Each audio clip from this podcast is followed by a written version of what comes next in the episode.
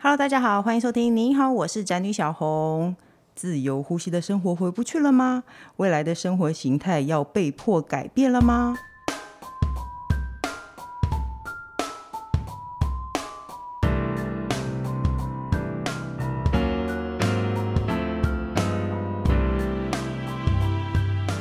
是的，那今天早上。我在外面的时候，我突然不知道为什么，心中感受到一阵咚咚咚咚锵的感觉，因为小学要开学了，我的儿子终于能出门了。可是呢，问题是现在因为。二级虽然觉得疫情好像有放松了，可是还是会有很多父母非常担心小孩子出门，因为儿童你真的很难让他不群聚。就算学校有隔板，他们一定，我朋友都说他们小孩的便当，他后来才知道便当都吃来吃去，小孩真的没有办法把他们隔好。那现在这个时候呢，我们到底该怎么生活呢？因为毕竟继续把小孩子放在家里，父母自己会活不下去。所以呢，我们今天就邀请到专家来跟我告诉我们，这个疫情下小孩子到底该怎么办。那今天这位专家呢，我相信只要是妈妈一定认识他。任何一个妈妈呢，你问他说：“你你不认识他吗？”我跟你讲，他一定是后母。任何的妈妈都一定认识他。我们欢迎全台妈妈心中的天王偶像黄聪宁医师。Hello，大家好，我是那个。后母的偶像 不是，是妈妈绝对认识，不认识你的绝对是后母。我跟你说，还有呢，就是我们永远的助理主持人工程师。Hello，大家好。哦哦哦，谢谢你，谢谢第一次有人替你欢呼，真的，通常都是我爸我来做音效。你是爸爸偶像，因为他总是恣意的躺在床上。哎，我先问你一件不相干的事，黄医师，你在家里也会这样躺在沙发上，然后不顾小孩吗？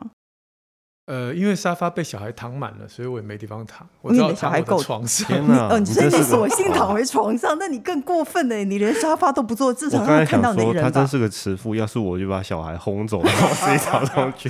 他小孩比较大，我们的小孩小到是绝对一直在活动，不会停止，是不是？他小孩比较大，对，我小孩比较大。哎，那你受得了？之前在那个关在家里的期间，你受得了吗？这这说老实话，我们小孩真的一个是八岁，呃，不，一个是十岁，一个是十二岁。嗯，真的我们过得。很开心哎，哦，因为他不会管，他不会一直吵着你们，他不会一直吵我们，然后他们会很，我们还感情变得非常好。为什么？对啊，因为就是每天作息都在一起啊。像我，我昨我去上班，他们问我说你什么时候回来，然后我就会讲什么时候回来。嗯，他们还会期待，然后有时候晚上还说，哎，你昨天怎么那么晚还没回来？嗯，之类，就是有很多这种很亲密的互动。我回家的时候，我儿子连。正眼都不看你一眼，连正眼都不看我一眼，头都没抬起来 啊！但那跟那你跟老婆感情也会好吗？我们其实真真的，这个是在英国的观察也是这样，就是十岁以上的，如果是 lockdown 的时候，嗯、他们小朋友的情绪，还有那个家长本身的那种痛苦度都降低。可是十岁家里有十岁以前的小孩，嗯。我深深的佩服两位，真的每天都会一直发脾气，非常辛苦。我觉得夫妻感情也不好，和小孩感情也不好。我真的觉得会没有母爱，因为太可怕了。所以他们都不会吵架，不会大吼大叫。他们两个小孩哦，我觉得他们两个小孩也是感情变好哎。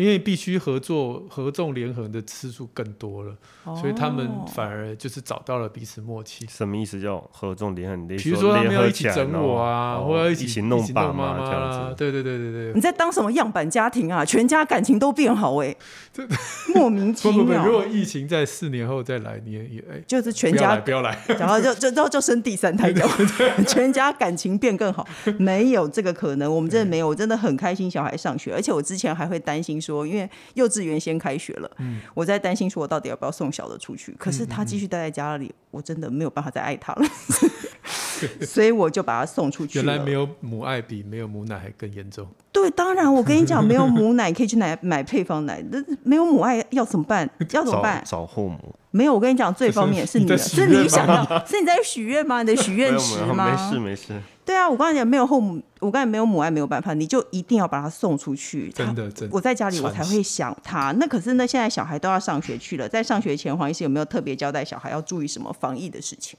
哦，防疫的事情，其实现在学校比我们更紧张。嗯，所以呃，我我们家长本身其实可以放宽心。嗯，呃，我我相信小红一定常常听到我讲这句话。我说这个疫情的主战场是在大人跟老人，不是小孩。是，所以小孩呢，其实他们如果得到这个新冠病毒，也不会太严重。嗯，那年纪越小，他重症死亡几率就越低。嗯，所以之所之所以要关学校，其实是为了怕小孩这边的病毒变成培养皿，嗯，然后回过头来传给自己的家人、阿公阿妈，然后没有疫苗可以打，嗯，所以这样的状况下只好关学校。嗯，但是现现在我们这个疫情也趋缓了，然后大人也陆陆续续有些老人家都已经都几乎都打了疫苗的状况下，其实回去学校这个是很正确的做法。那小朋友在学校当然也不是说哦，那你小朋友得到疾病都没关系啊，都轻症无症状，那就随便得，不是这样。我们还是得请他们在学校做好防疫的措施。那也要让他知道说，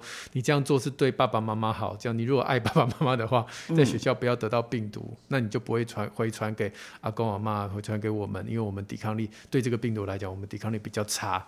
那你的孩子就会觉得哦哦哇，我现在是有是一个重要的人物，重要人物哈，嗯，所以妈妈对我不好，我就跟别人共吃便当。哎、欸，我觉得你应该以一个医生的角色，然后去跟国家某个人重要的人 key man 反映说，应该让小孩住校，不要回家。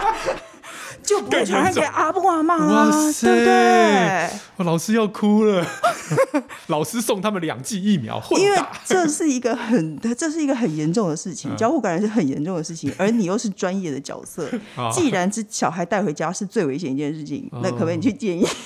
哦，那我们就来开个小学啊，就都不要，哦、都不要让小孩回家。林思宏成武小学，对，没错。哎，因为再怎么样，中午吃饭一定会把口罩拿掉。那像我刚刚也说，很多小孩会吃对方的便当，这种事情该怎么办？真的有隔板就安全了吗？所以他们现，我觉得隔板是一种心理上面的对啊的界限啦。嗯、就是小朋友看到隔板，多多少少还是会尊重一下。嗯，好、哦、啊，有人凑过那个隔板去跟别人旁边，就会有那种廖北啊。哈，就一定会讲你超限制。Oh. 总而言之，会有一种某种力量，让他们可以稍微的这个守规矩一点。我觉得是有用的啦。哎、欸，那你觉不觉得体育课还戴口罩真的很可怜？呃，有，嗯，我觉得体育课真不用，真的不用，我真觉得不用。嗯，因为户外的运动其实不用，除非你是很近距离的，比如说摔跤。嗯嗯，哦，跟人家就是柔道哈，嗯，这种大概就就一定得。你觉得踢球啊、跑步这些，踢球真的还好，其实是可以不用。我有看一些报道，还有一些朋友的发的一些消息，他们都觉得戴口罩运动很容易缺氧，哎，很痛苦。对啊，而且小孩都是汗，说真的，啊、他们都是汗。工程师有运动吗？所以我是看我朋友的。你真的很懂他哎、欸，你。因为我从开始可以。打网球，就是我我平常也在打网球嘛，他、嗯、这个网球场开以后，我就立刻拎着球拍，我就跟朋友就约了。嗯，一开始只能单打嘛。嗯，哦，戴着口罩就已经很闷了，单打，你说对着墙壁哦？你说一对一，不不就是一对一打，嗯、那个那真的是打完大概二十分钟，我就说我要休息一下。对啊，然后整个口罩粘在鼻子上，然后后来后来他们就跟我说要用口罩架，好，我就去买了口罩架。哦、口罩架之后会粘在脸上。哎，不，口罩架本身是塑胶制品，对啊，所以更难，也是黏黏腻腻。虽然透透气的事情解决，但黏黏腻腻。对。然后后来人家说你还要再买风扇，我又跑去买了一个风扇。我想说，到底都爱打球，但就是非得运动就只能这样。对，所以我就很同情小朋友了。我觉得小朋友。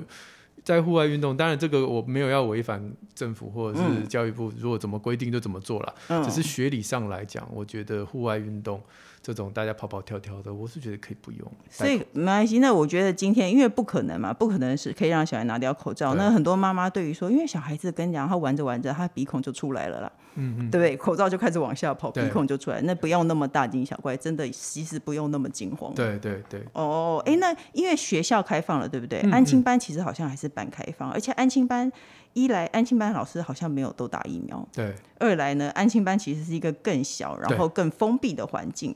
那在安对于安庆班来说呢，医生有什么建议？还是你觉得差不多啦？对，呃，所以安青班老师真的，如果现在已经符合，嗯、已经符合了嘛？现在不是都已经一路登记往下了？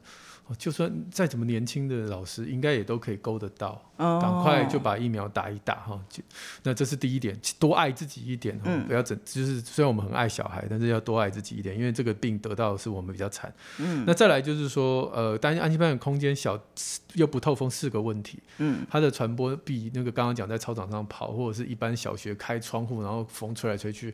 如果是密闭空间，又是密闭的这种内循环的空调，嗯，的确啦，如果真的发生群聚是比较容易。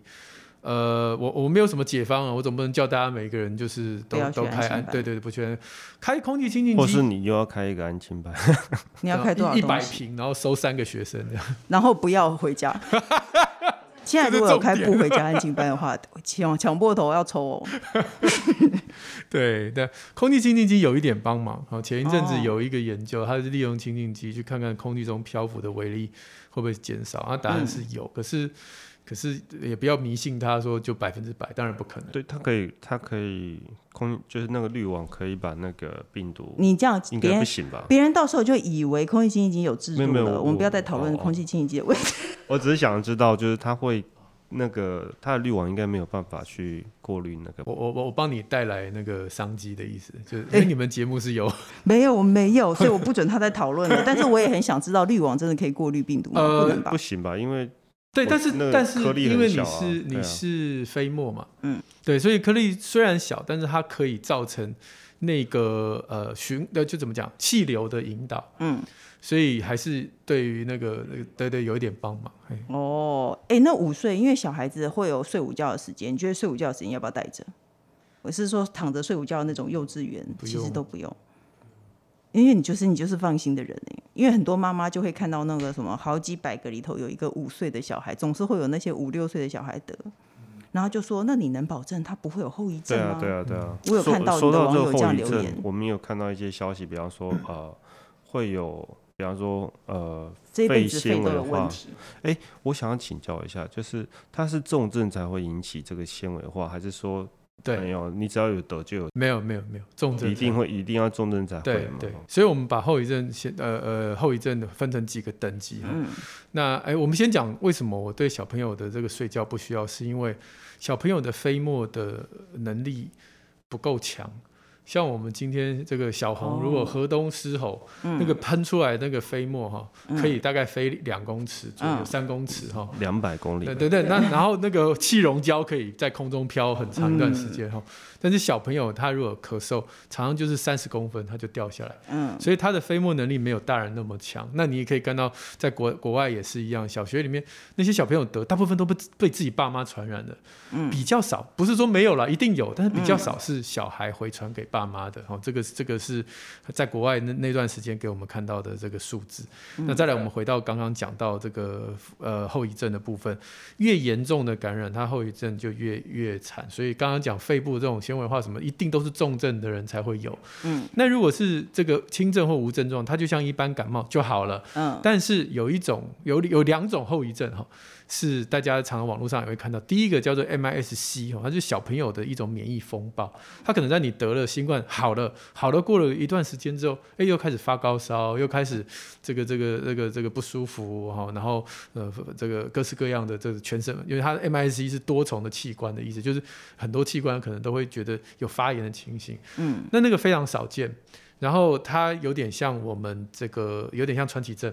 哦、如果有听过川崎症的话，MIC 有点像，嗯，然后治疗方法也很类似，就是打免疫球蛋白，嗯，然后在国外的这个数字看起来，其实也是年纪越大，就是大概六岁、七岁、八岁以上的比较多，嗯，五岁以下的比较少。好，那还有一个就是，诶，黄种人也不多，很奇怪，哦、非常奇怪，就亚裔的比例就很低哈。那第二个大家担心的副作用叫 Long COVID。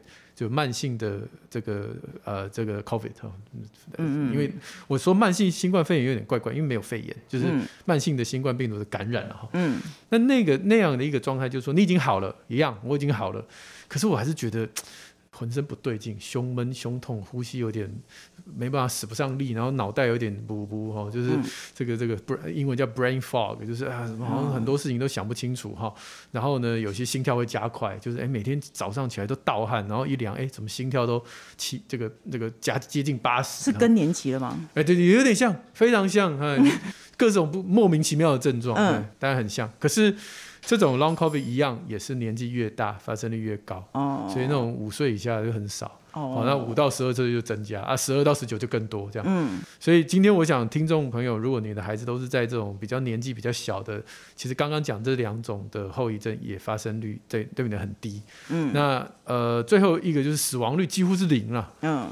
就是不管是五岁以下，五到十二，你会发现如果有这种新闻上爆出来的比较重症或死亡的个案，它本身就有一些疾病，嗯，比如说他本来就早产，然后肺部就已经不太好了，然后他感染任何病毒，哦、不要说新冠病毒，任何病毒他都有可能会因为传，然后住院，嗯，所以这个又又是另当别论，哦，所以我想我小朋友我们还是要有正确的心态，就是这个疫情对于儿童而言。我我们比较担心是他传给我们，而不是他们自己造成一些很严重的后遗症。所以大人有疫苗就去打，就不要挑。你先保护好自己，你就不用每天打小孩，把小孩关在家里，然后每天想要揍他，是不是这样说？没有错，没有错，没有错。对啊，而且其实本身，哎，反而其实有很多有慢性病的人不愿意去打疫苗。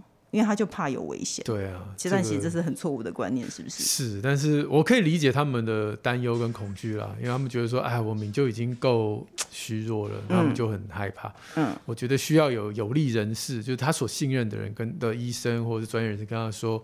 其实利大于弊。你你我虽然知道你很担忧，但是你得到疾病的时候更惨。那那个时候我我常常在讲这句话，就是不要想你可以躲得掉。嗯，不管你有没有打疫苗，这十年内你每一个人，你我小红工程师，我们每一个人都一定会得到新冠病毒至少一次。嗯，好，那你不是今年得就明年得，不是明年得是十年后得，反正这十十年内它一定就是跟着我们人类一起。嗯，所以你既然躲不掉，你就先打了疫苗。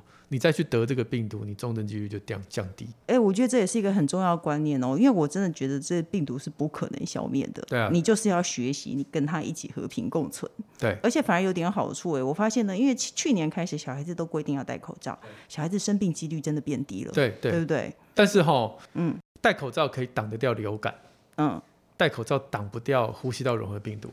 那怎么办？很怪哈、哦，嗯，所以美国现在呼吸道融合病毒跟副流感病毒也是暴增。嗯，我们台湾去年呼吸道融合病毒也流行了一波，嗯，躲不掉了，因为这个呼吸道融合病毒的抗体掉得很快，嗯，所以就是你一年没得，抗体都掉了，然后那个病毒只要一来就哇，就大家就很多人得，嗯，所以你可以想象戴口罩能够减少。很多的疾病，但是不可能消灭。是，好，那新冠病毒它的它的表现，其实你会比较偏向这种呼吸道病毒，就是你的抗体是撑不了太久的。嗯，所以我们戴口罩可以减缓疫情，然后赶快打疫苗，因为它不可能因为你戴口罩这个病毒就消灭掉。哎、欸，那因为小孩还有一些小孩都有一些必须要打的疫苗，医生建议这时候我们去大医院打疫苗嘛？嗯、我说的只是比如说，因为快要打流感了吧，对对对对，对不对？如果是今天此时此刻的话，赶快去啊！嗯、因为现在疫情算是低点。嗯。哦，那如果说外新闻已经在报哦，就是哪里哪里又变多，那当然我我觉得可以晚个一两周没有关系啦，看看风向。嗯。但是不要就是拖拖到一年两年都没打，这个就有点危险。哦，哎，那那个医生，你的小孩回家会先去洗澡吗？先脱光？我听到有人说要在玄关的时候就先脱光。不是都是爸爸吗？爸爸在玄关就脱光，剩下穿一条内裤，对不对？OK，他不是为了防疫，他的那条裤子还穿三天。他没有丢到脏衣服，哦、那病毒可能也死光了哈，哦、那个味道，嗯，是生化攻击哦。所以到底要不要脱衣服？不用了，不用了，请洗手。嗯，回家之后洗手，好习惯。嗯，那最多最多就是把你的外套啊，这个丢到洗衣篮。嗯，这样就可以，就是最外面那件。现在夏天啊，好了，还是只能脱衣服了。就是还是要脱衣服就对了。如果让你比较心安的话，就这样做。哎，纸销衣柜有用吗？因为我听说那种有很贵的那种纸，啊、可以纸销的那种衣柜，突然卖很好。如果说今天很多人衣服穿好几天，比如说我每天的这个西装外套，嗯，那我脱下来放在纸销衣柜，下我不反对，嗯，好，那但是其他地方的紫外线灯就我就有点不太知道它的应用了。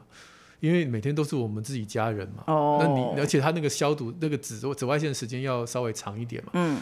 不然它会有死角，它也照不到。嗯。所以你也不可能紫外灯每天在家开，啊皮肤癌什么的。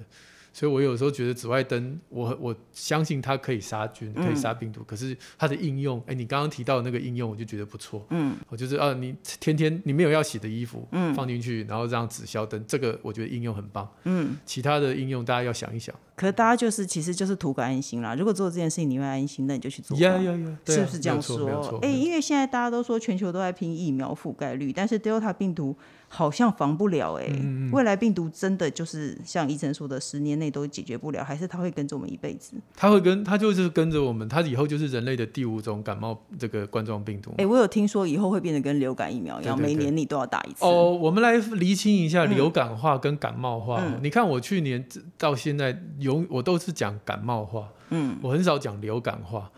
流感化的意思就是说，这个病毒每突变一次，我们就要改一个疫苗，所以变成每一年每一年我们都得换，这叫流感化。嗯，感冒化就是说，它渐渐渐渐，我们就不需要打疫苗，我们直接去感染新的这个呃 variant 新的突变株，嗯，然后一样是轻症无症状，那我就得到新的更新病毒码的抗体，嗯，那我就 live on，我就生活就继续过，我不需要一直补疫苗。嗯，每次的感冒对我来讲就是补一补新的疫苗，这叫感冒化。嗯，新冠病毒。最后走向应该是感冒化，嗯，哦，所以像老人家，我们可能说之后会再补第三针，嗯，可是他不会再继续突变，他会一直突变，然后你就一直得，你就得新的，嗯，但我的意思说，它的突变不会有一个突破性的进展，是你没有办法，哎，这就是感冒化跟病感冒感冒化跟流感化病毒的差别，嗯。如果是流感的话，那它每次突变，你身体就被看见，啊，啊，这种你就没办法，你只好一直改疫苗。嗯。但感冒的话就是它虽然突变，就像我们现在刚刚提到，我们疫苗虽然对 Delta 的这个防护力是变差，对。可是你可以看到，不管是英国啊、以色列啊，其实打过疫苗之后，他再得 Delta 也还好。嗯，哦，就只有那些哎，真的是重症啊、老人的族群哦，这个危险族群，嗯，他们好像就是会稍微增加一点点的几率，嗯，但是大部分的人只要打过去得 Delta 就得，我超我，哦、要不是我们台湾目前疫苗还不够，不然我现在超想得 Delta 的。真的吗？因为我才刚打完呢、我才刚打完两剂啊，是我现在抗体正高，哦、我去得 Delta 一定没症状，哦，超高兴，对不对？然后我就立刻更新病毒嘛，对我而言啦，嗯，可是不能啊，因为我得了以后，虽然我更新病毒嘛，然后害到大家，可是你可以待在防疫旅馆十四天，不用看到老婆。那我是现在讲的是，啊、这不是重点，你真想执行就是了。那我就去哪一国？一下飞机就说你有 Delta 吗？去找那个秘秘鲁回来的阿嬷，这样。对 我直接都直接冲入防疫旅馆，然后抱他，这样。知道吗？你是秘鲁的阿嬷吗？救本姐，你你敢是秘鲁回来阿妈，知道吗？对对对，I am I am a doctor。对，Let me check you。那你就知道我们家里家里有小孩的人有多么渴望自由了，因为现在真的就算连到户外，真的都不敢拿下口罩。然后我后来我我一开始会想着真的去天涯海角放风一下小孩，后来我也懒了，因为很热。然后他又戴着口罩，然后其实小孩根本就不耐这样一直戴着口罩。对，对，所以所以像我刚刚开个玩笑说我很想得，嗯、但是我我不能这样做，就是因为我还是怕传染给身边的人，所以我必须戴着口罩。嗯，那那我我也只能跟我的孩子说，呃，戴口罩是为了。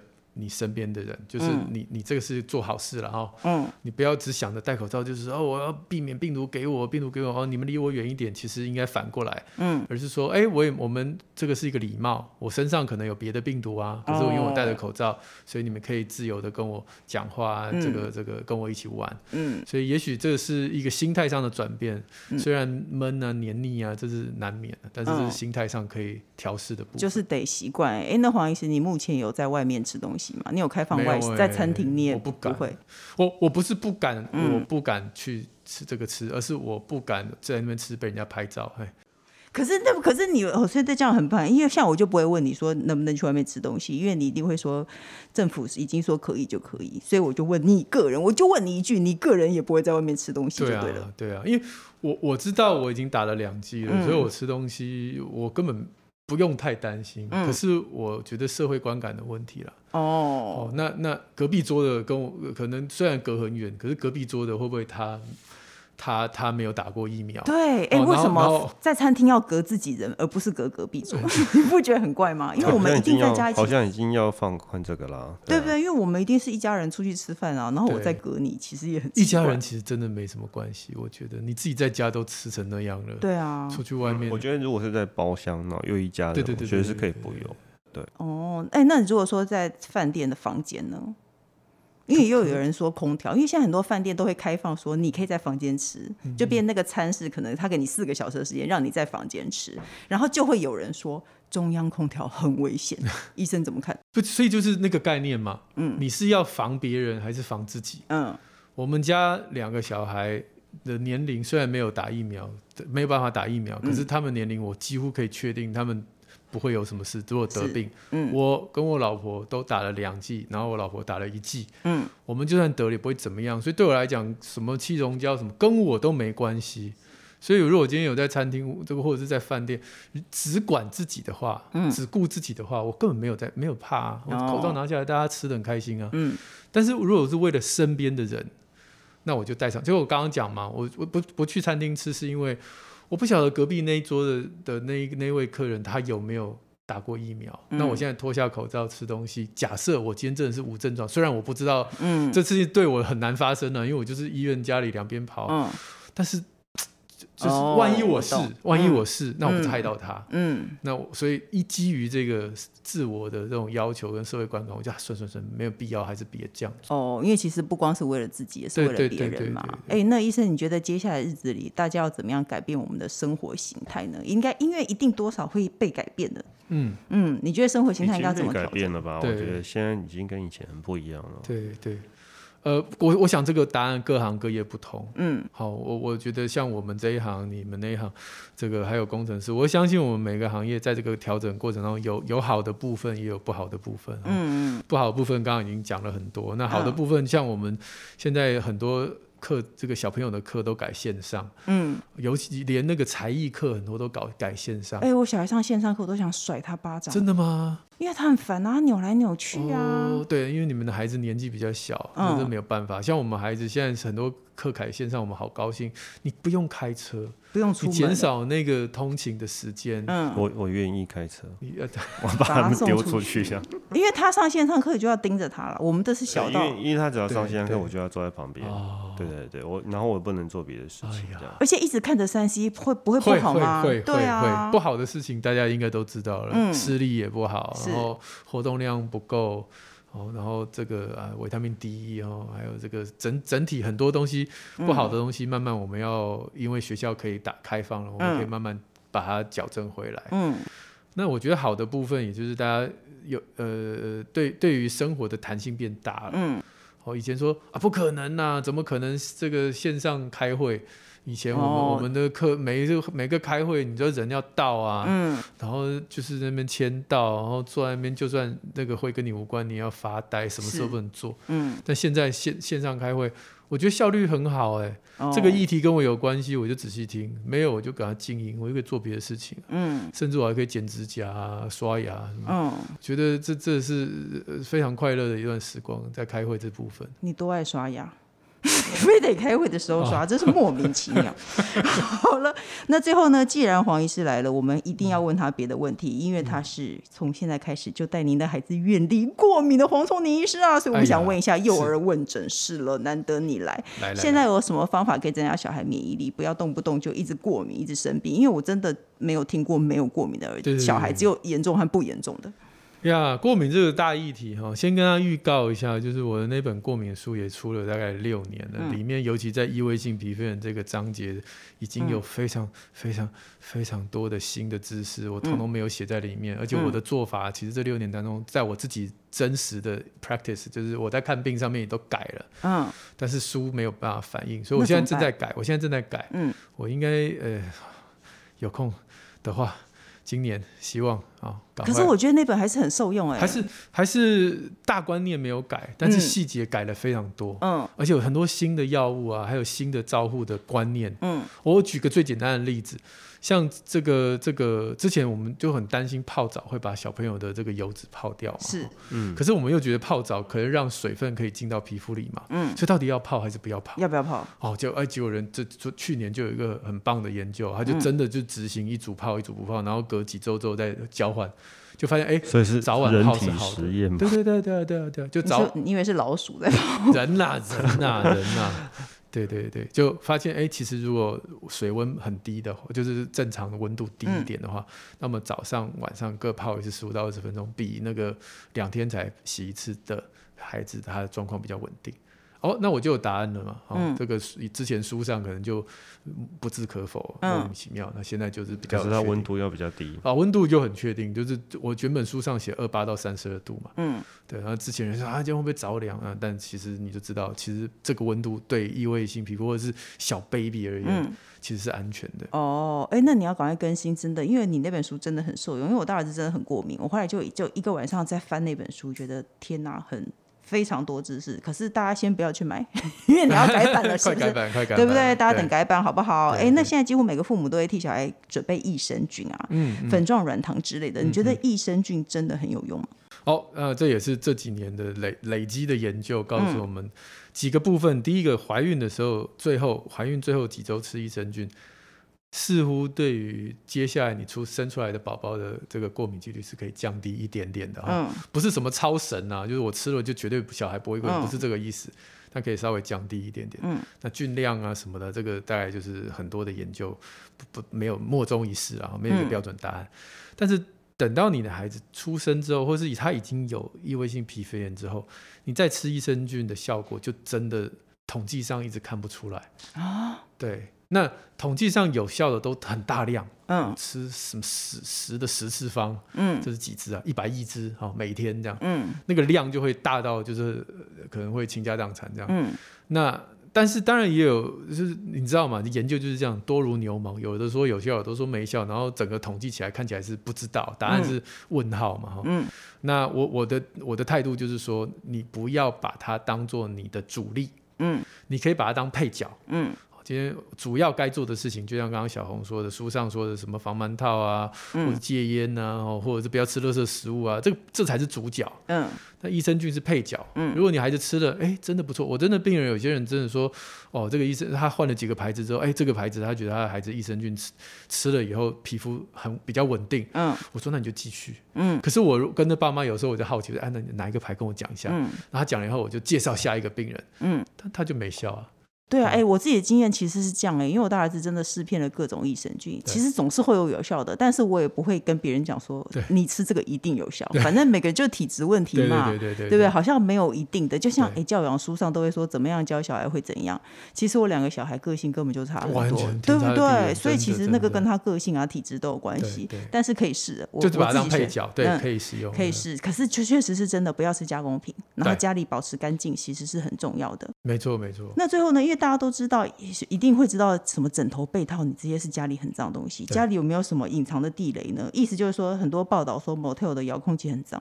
家里有没有什么东西是很脏的？其实，但是你根本就不会注意到的东西。就如果你们家不是为什么 Motel 遥控器很脏，我不知道。你没有听过吗？黄医师，你没听过 Motel 遥控器很恶吗？没没没有哎、欸，没有听过吗？因为大家在手做各种事，摸出各种奇怪的地方，然后最后再去遥控。因为你一定会摸遥控器啊。你想到别的对不对？你会去摸 Motel 的灯罩吗？你老公想的是别的。你想的是什么？就遥控器可能不是拿来遥控电视，不你要干嘛？遥控什么？黄医师，你说清楚。你 你少来！你刚刚那个眼神，你就说，我只是帮你讲出来而已。我是在问你，黄医师，黄医师眼睛都起雾了。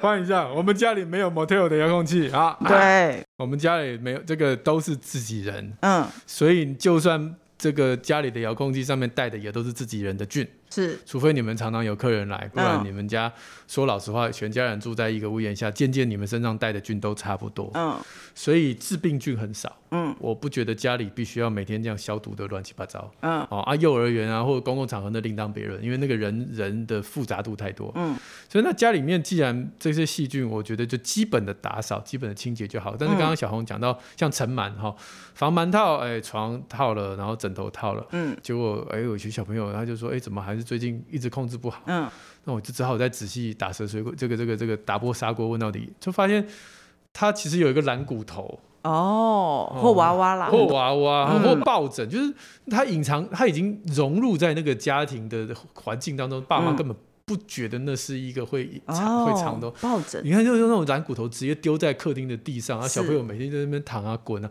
他一时没有想到那个东西其实皮屑累积在里面很大量哦。那你必须要到后来说哦，原来就是那个小朋友常玩的那个那个那个那个那个软骨头或那个抱枕拿来打枕头仗的那种。嗯，我说啊，那个虽然不是在床上，嗯，但那个里面的这个量，这个尘螨量也很多，麻麻烦你要不就是套防螨套，不然你就是。就是如果不不不这个省钱一点，就套黑色塑胶袋啦。嗯，好，那外面就要把那个这个抱枕套套上去，这样就不透气，哦、可是就至少你的皮屑不会一直卡在里面。反正那些娃娃或家里的那些小小那个叫什么靠枕什么的，其实也是会很多尘螨的东西。绒毛玩具爸妈比较有 sense 啦，通常都会说，就是我比如说我问绒毛玩具，他们就会瞪小孩，嗯，干嘛？早就告诉你了吧，怎么之类的，嗯、就表示他有注意到，只是小朋友不见得配合。抱枕大家其实真的抱枕常常会忘记。对对对对对，所以还有窗帘之类的。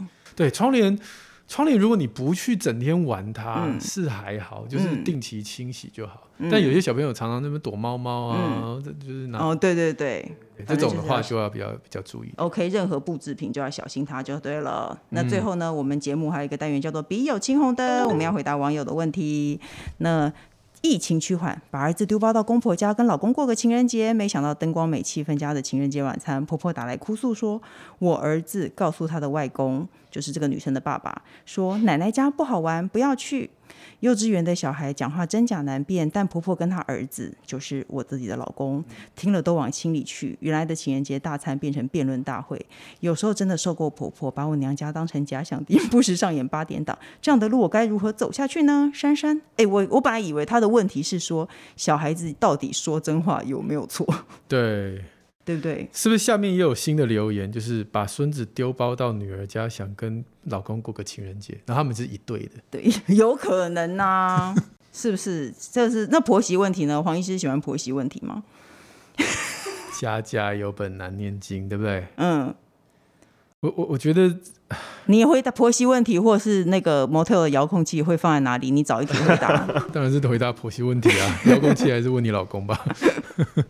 不是我，哎，对不起哦，我我有点不太知道珊珊她的她最大的呃伤难过，或者是她最大的困扰是讨厌婆婆啦。很多媳妇都讨厌婆婆，我就直接的说这一句，嗯、应该是这样的问题。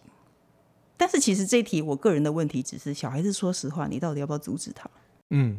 黄医师，你觉得小孩子说实话，你要不要阻？像我，我儿子，小孩子说实话，你根本没有办法阻止啊，因为他就是突然间脱口而出。对，我儿子去我朋友家，然后我朋友在家做饭，他就不想吃，然后他就直接说这个不好吃。嗯，那你觉得怎么办？童言童语嘛。那你你我我觉得会在意的人，嗯，其实是更需要被关心的。哦哦，今天一个小朋友说啊，这个这个这个不好吃，嗯，那。你如果那个菜不是你煮的，你一定觉得就就是这是一个事实的陈述而已嘛，或者是他个人的感受嘛。嗯，那你可以说，哎，真的吗？我觉得很好吃啊。嗯，哦，这都没有问题。但是如果这句话会往心里走，表示那个人大人有问题。那个不是啦，那大人需要被关心，表示他真的是精疲力尽了嘛。哦，他花花尽的心思做了一个食物，那，这个做了一一桌一一个一个一一餐的这个一桌的菜，然后这一句。小孩的否定的话，就把他整个努力的那种、那种、那种、那种啊，就是他怎么讲玻璃心，不是不是说玻璃心，就是他他真的是击垮了他刚才这奋斗努力的这个过程。嗯，那其实你想想看，如果我们今天只是针对小朋友说啊，不要乱讲话，嗯，我觉得没有用哎、欸，真的吗？我觉得没有用，反而应该去关心那个听了会很受伤的人。哦，就你真的很累，你真的辛苦了。他没有表现出他听了会很受伤的样子，就算了吗？还是你还是把他拉到房间去说，你最近怎么了？为什么做饭这么难吃？你觉得哪一个好？他他都是这样对待自己妈妈的吗？你告诉我，你最近怎么了？你为什么做饭这么难吃？他不，他不会拉到房间，就直接他直接讲。对啦，所以呃呃，不管是什么样的家庭关系，不管是婆媳或是夫妻，嗯，当一个人呃有一些不理性的言语或行为的时候，嗯，我觉得针对那那句话或针对那件事去呃抓抓着辫子打，那其实对整个关系是没有帮助的。嗯，不如去关心说这个人之所以会采取这种防卫的姿态，嗯，他到底背后。的伤有多深，或者他背后的疲惫感有多重？嗯，那我们要怎么样让他在同样的事情上或别的事情上能够重新建立起自信心？我觉得这才是，如果是真的想帮助的家人可以做的事。我承认，另外一个状况就是你帮不了他。嗯，比如说今天这个受伤的人，他他的伤太重，或者他的疲惫感太重，嗯、你很想帮，但你帮不了。嗯，因为你自己也也也已经分分身乏术。因为我带儿子三个月。对对对对，我觉得如果你帮不了，可以先冷冷处理，就是我们至少不要回击。嗯，但是我们就先冷处理。我现在暂时帮不了你，那我自己先顾好我自己。那我们先冷静一下。那过一段时间，如果有机会再来处理。那工程师觉得呢？这网友的问题就是，她婆婆说她的孙子，就是她婆婆来投诉说她孙子说她家不好玩。嗯。然后她说，她就跟她说情人节大三辩辩论大会表示。他跟他先生在辩论嘛？你就是看不懂。我跟你讲，我觉得你看不懂问题，就是这个事情就是这样。比如说，你妈打电话，我儿子跟你妈说，你看还要跟他解释。我儿子跟你妈说你家不好玩，然后你妈就打给你说，为什么你儿子说我家不好玩？然后你就说，你就跟着我说，是不是你跟他说？阿妈家不好玩呢、啊，然后两个人就吵起来，你懂这个意思吧？有的有的时候甚至这个是不会，有的时候甚至不需要这句话。嗯，光是婆婆打电话跟儿子抱怨这件事情，嗯、另外一半就是说，所以你的意思是我没有把儿子教好。对，你甚至不需要讲后面那句，妈妈就会生气了。对，那你觉得怎么样？我觉得老公应该立刻把小孩带回来。怎么可能？你在外面吃情人节大餐呢？说不定待会要去使用遥控器。那就先用完遥控器，再去把小孩带回来。对啊，可是不，刚才我已经暗示你答案了。当这句话传到老婆的耳中，老婆就开始发脾气，表示老婆其实的心，他他是所以其实这件事不应该要讲嘛，因为他打来投诉，表示是。对，老公接到电话，说的也是，对啊，所以你就不用讲啊，或者你就是去按捺妈妈就好了，对啊。可是其实我是想要跟这个媳妇说，其实你也是把婆家当假想敌，你才会觉得婆婆把你当假想敌。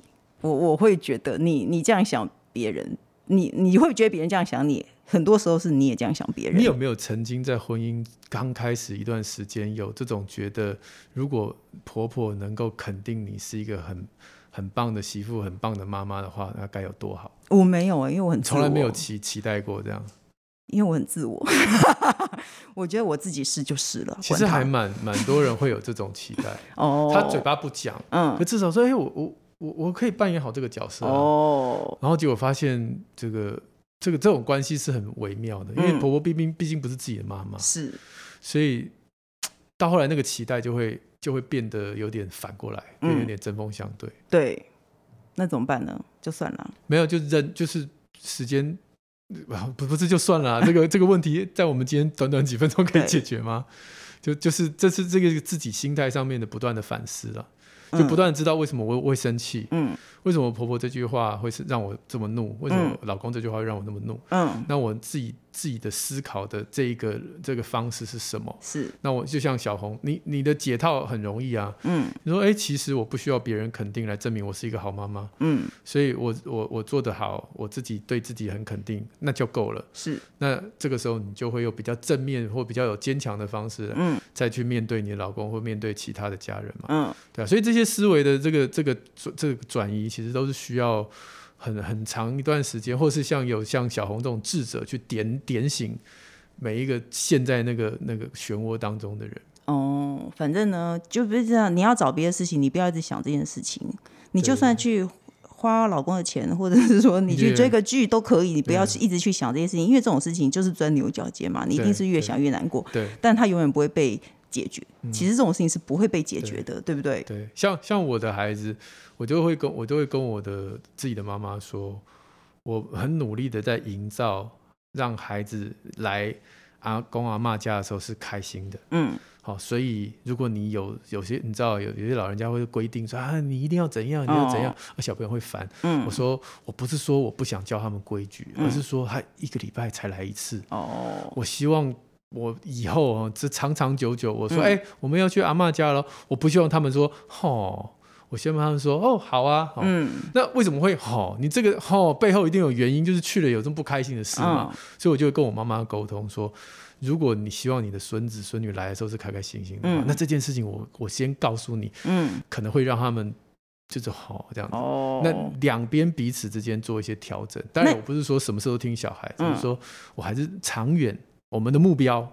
是他很喜欢跟你相处，这是我们最终目标。那你就是有灵性的男人呐、啊，因为大部分男人不会管这件事情，可能会要媳妇开口。所以今天我觉得今天这个节目最重要的是学黄医师当一个有灵性的男人，好吗？哎呀，灵 灵性，很棒。好的，各大平台都能收听到。你好，我是宅女小红。那有没有固定收听？都请先按关注和订阅我的 podcast 好吗？可以踊跃的留言发问，我们有可能会回的哦。今天就谢谢黄医师，谢谢，谢谢，谢谢，拜拜，拜拜，拜拜。